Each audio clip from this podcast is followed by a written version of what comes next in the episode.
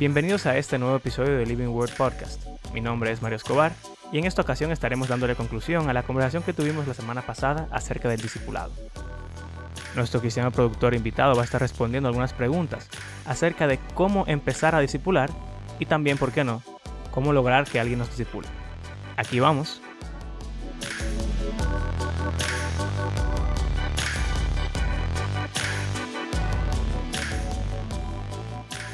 Eh, lo que yo me puedo llevar de esta conversación, básicamente, antes de concluir, es que el llamado de cada uno de los cristianos del universo es discipular y ser discipulado. Es imitar a Cristo y modelar a otras personas a que sean imitadores de Cristo. Y que eso tiene como un formato en el cual uno, uno debe llegar a cierto nivel en cuanto a, esa relación con el Señor para poder ser, vamos a decir, un, ejemplo, un ejemplo fiel de, de, la vida de Cristo. Pero cuando ese momento ocurre, y bueno, primero yo diría que deberíamos desear que ese, que ese, ese momento ocurriera. Porque si, por ejemplo, nos quedamos rezagados y no crecemos a la estatura suficiente como para poder ser discipulador, entonces eso tiene, eso, eso habla acerca de nuestra relación con el Señor. Eh, y entonces, lo que yo quiero preguntarte, Eddie, es, eh, eh, un poco saliéndonos de, de, eso del discipulado y más en cuanto al concepto cristiano de dar fruto. O sea, cuando tú dices que hay personas que en nuestras iglesias, yo he sido una de esas personas en el pasado. O sea, solamente vamos a recibir y no buscamos la oportunidad que tenemos de darle a otros. Y yo creo que no estamos produciendo la cantidad de frutos o la calidad de fruto, o quizá ningún fruto, eh, cuando lo comparamos con la iglesia primitiva y lo que se supone que espera el Señor de un cristiano. Entonces, ¿cuál es el rol de los frutos en la vida del creyente y en la vida del discipulado de, una persona? Bueno, es una pregunta muy interesante. Eh, hay varios roles eh, que yo pudiera así pensar rápidamente. El primero, obviamente, traerle gloria y honra al Señor. O sea, los frutos son del Señor. Ahí pudiéramos utilizar la imagen que él habla acerca de del dueño, del dueño de la mies en la cual nosotros estamos obrando. O sea que todo fruto que nosotros rindamos al final de cuentas debe servir para la gloria y honra de su nombre. Eh, conjuntamente los frutos también sirven en el beneficio de la iglesia, porque mis frutos, que son de honra para Dios, también sirven para la edificación y el crecimiento de la iglesia. Por ejemplo, cuando la Biblia nos dice que uno, un fruto del Espíritu Santo es el amor, a quién tú le vas a tener ese amor. O sea, ese amor se va a manifestar hacia, los, hacia, tus hermanos en Cristo Jesús, hacia la familia espiritual.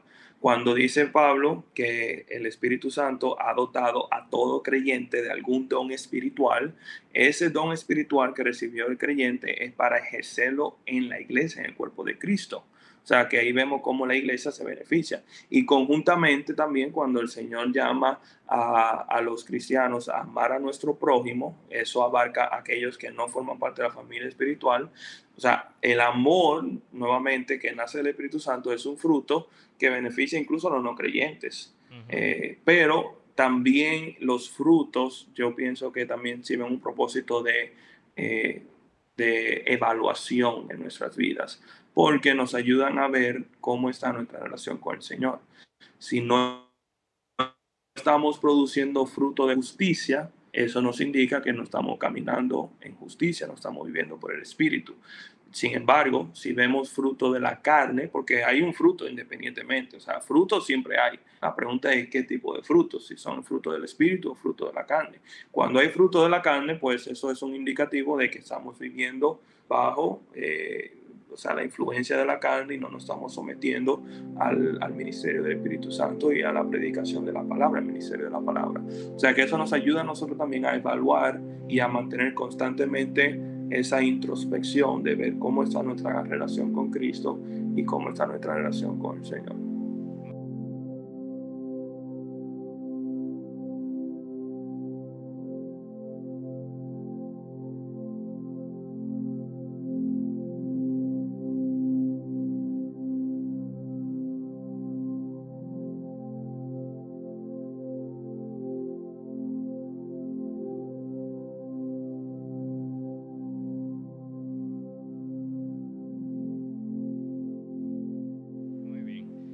Bueno, yo tengo ya para concluir, porque estamos un poco largos con el tiempo, una última pregunta que tiene que ver con eh, como la practicidad de todo esto. Y ya, ya hablamos de que hay un tipo de discipulado informal que sería como, por ejemplo, lo que hablamos con Andrés de yo sirvo en este ministerio o yo tengo estos amigos y de cierto, de cierto modo eh, nos estamos ayudando mutuamente a crecer, aunque no una relación formal. Y entonces está el discipulado ya más oficial, como el que estamos mencionando aquí, que sería ya yo tengo una relación formal de discipulador-discipulado con uno o varios hermanos. Entonces mi pregunta es, somos cristianos promedio todos nosotros, ¿verdad? Excepto tú, que eres el productor aquí. Eh, y nuestra audiencia son cristianos promedios. ¿Cómo, qué tips o qué consejo tú nos darías como cristiano promedio o qué exhortación tú nos harías para empezar a discipular en ambas áreas? Porque, o sea, no es tan fácil, como tú y yo hemos hablado eh, en privado, no es tan fácil encontrar a un discipulador, por ejemplo. Pero sí hay muchas cosas que podemos hacer en nuestra vida en lo que llega a ese momento para hacer, para ir reproduciendo, ¿verdad? Entonces, eh, quisiera como algunos consejos prácticos para ambas áreas, para el, discipulado, el discipulado informal de todos los días y quizá un discipulado más oficial. tanto eh, discipular como ser discípulo. Eh, sí, también. consejos prácticos, bueno, nada más práctico que la oración. O sea, eh, el Señor vuelve y lo reitera cuando dice, orar al dueño de la mies, al Señor de la mies, para que envíe obreros a su mies. Sea que si tú eres un, una persona que anhela tener una relación de discipulado y en tu entorno no hay un cristiano que tú pudiera entender que es eh, tiene madurez espiritual o si la tiene o no quiere entablar esa relación contigo, la oración es lo más práctico que tú puedes hacer. Y yo te garantizo que si tú tienes el deseo de, de tener una relación de discipulado y tú se lo presentas en oración, el Señor te va a manifestar, el Señor va a traer una persona. Puede que no la encuentre incluso dentro de tu propia iglesia, puede que la encuentres en otra iglesia o en otra congregación, pero sigue siendo tu hermano en Cristo. Eh, puede que tú encuentres esa relación en otra iglesia o con otros círculos cristianos, eh, pero aún así, o sea, siguen siendo tus hermanos en Cristo Jesús. Lo otro que yo te diría es, eh, toca puertas, acércate a tu pastor, acércate a los líderes, acerca a personas que, están interesados y di, yo estoy dispuesto a ser discipulado, yo quiero ser discipulado. Y, hacerlo con, o sea, eh, ser sincero y honesto y tocar en esa puerta. Si conjuntamente con eso, yo también te recomendaría que tú identifiques personas dentro de tu propia vida a las cuales tú también pudieras discipular. Eh, antes de comenzar una relación de discipulado, yo recomiendo que tú estés siendo discipulado por la siguiente razón. Ese cristiano maduro, el cual es el mentor sobre tu vida, puede, puede ser usado por parte del Señor para indicarte si tú estás listo o no para discipular. Eh, eso es algo que viene nuevamente por la vida en comunidad eh, de la iglesia. Pero independientemente de eso, tú no tienes que discipular a alguien para crear un impacto en su vida. El simple hecho de tú decirle a una persona, mira, vamos a tener un estudio bíblico juntos, vamos a orar juntos, o vamos a ir juntos a un campamento, o vamos a, a, un concierto cristiano. O sea, cuando tú eres intencional en la vida de otra persona, en hacer cosas que van a rendir frutos espirituales, ya tú estás tomando iniciativa hacia el discipulado. Y eso en el futuro, si el Señor lo permite, puede convertirse en una potencial relación de discipulado. Había dicho que ayuda también leer literatura que habla del discipulado, donde nos puede eh, abarcar, porque ese modelo de discipulado eh, se practica a lo mejor no tan eh, comúnmente como los otros en los cuales hemos vivido, pero aún así hay literatura, hay recursos que nos ayudan a, a, modelar una relación de discipulado bíblica. así que yo diría que no hay que esperar tener una relación de discipulado para tú comenzar a tener un impacto o una influencia eh, en la vida de otra persona que sirva frutos de, para el reino de los cielos.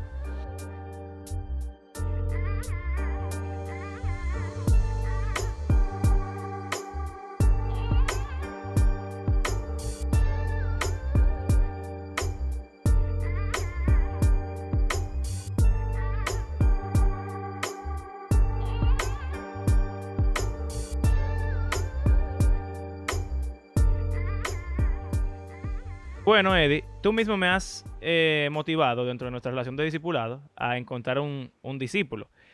Y yo te he hablado acerca de mis estudiantes y de cómo, ya como tú mencionas de cierto modo, es un tipo de, eh, como hemos dicho en este episodio, discipulado, digamos, informal, en el cual yo tengo un deseo de que ellos crezcan y lo que sea, pero eh, yo tengo un discípulo ahora y eso ocurrió realmente de una forma muy providencial, digamos, como, como eh, habíamos hablado, yo había estado orando por ese, ese discípulo y realmente llegó una persona que yo no me esperaba, que yo ni siquiera se lo propuse, sino que uno de mis estudiantes me escribió por WhatsApp hace un tiempo y me dijo que necesitaba ayuda con, cierto tema. Y entonces eh, yo tomé eso como oportunidad, vi un interés en él y también eh, eso como eh, creó un interés de mi parte. Y ya hace quizás dos meses hemos estado teniendo una relación de discipulado en la cual yo le escribo, ¿verdad? Estamos en coronavirus, así que no nos estamos reuniendo. Pero en la cual yo le escribo, hablamos, y no solamente son cosas de, de la vida cristiana o del tema en específico del cual él me mencionó, sino que, eh, y por eso le hablé a Andrés acerca de lo de la música, él es músico igual que yo, y también a veces simplemente nos mandamos canciones o lo que sea. Eh, y yo creo que una, una parte importante del proceso del discipulado, que también Andrés lo dijo, es la confianza, la sinceridad. O sea, a, al, al, a la parte de la oración y de identificar quién va a ser tu discípulo, yo creo que hay que agregarle el componente de qué persona yo tengo a mi alrededor con la cual yo tengo una relación, o yo pudiera crear una relación de confianza que pudiera dar fruto de, de una relación larga, porque como hemos estado hablando, el discipulado no se termina básicamente nunca. Eh, aunque puede ir cambiando eh, mientras va pasando el tiempo, yo creo que eso es sumamente importante para que la, relación sea fructífera y, sea buena. Amén, gloria a Dios por eso y de mi parte tú sabes que cuenta con mis oraciones para que esa relación sea de gran bendición. y, una de las cosas que se nos olvidó mencionar, el discipulado no solamente es nosotros invertir, o sea, cuando nosotros discipulamos, cuando nosotros somos mentores, número uno, nos, nos obliga o nos, nos estimula a estar más cerca de nuestro Señor, de, no, no, descuidar nuestro caminar, porque sabemos que tenemos que rendirle cuenta a nuestros discípulos. O sea, que eso nos motiva a nuestro caminar con el Señor.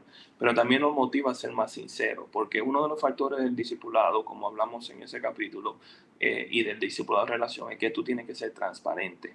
El mentor invita al discípulo a que venga a su vida y observe su vida. Eso involucra, mira mis fortalezas, pero también mira mis debilidades. Y mira cómo el Señor utiliza mis debilidades para su honra. O sea que eso nos humilla y nos, nos permite ser recordados de cómo nosotros también necesitamos de la gracia del Señor y necesitamos seguir aprendiendo y seguir creciendo también. O sea que me alegra mucho de escuchar eso y oro para que el Señor fructifique esa, esa relación. Amén.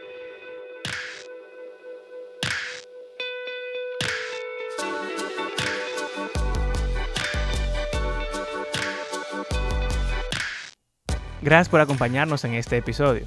Les recordamos que nosotros hacemos esto porque creemos que la Biblia es un libro que está vivo y que tiene el poder para transformar la vida de sus lectores y también todo el mundo. Si están disfrutando de nuestro podcast, les invitamos a compartirlo por las redes sociales y si quisieran apoyarnos económicamente pueden hacerlo por medio de nuestras plataformas de PayPal o Patreon. Durante estas próximas semanas estaremos lanzando episodios cortos como este mientras nos preparamos para la segunda temporada de nuestro podcast. Y me imagino que algunos estarán extrañando las voces de Abraham y Andrés, ya que en este episodio no aparecieron. Pero no se preocupen, la próxima semana estarán de vuelta con nosotros. Nuevamente les agradecemos por hacer este podcast parte de su rutina semanal y será hasta la próxima. Hasta luego.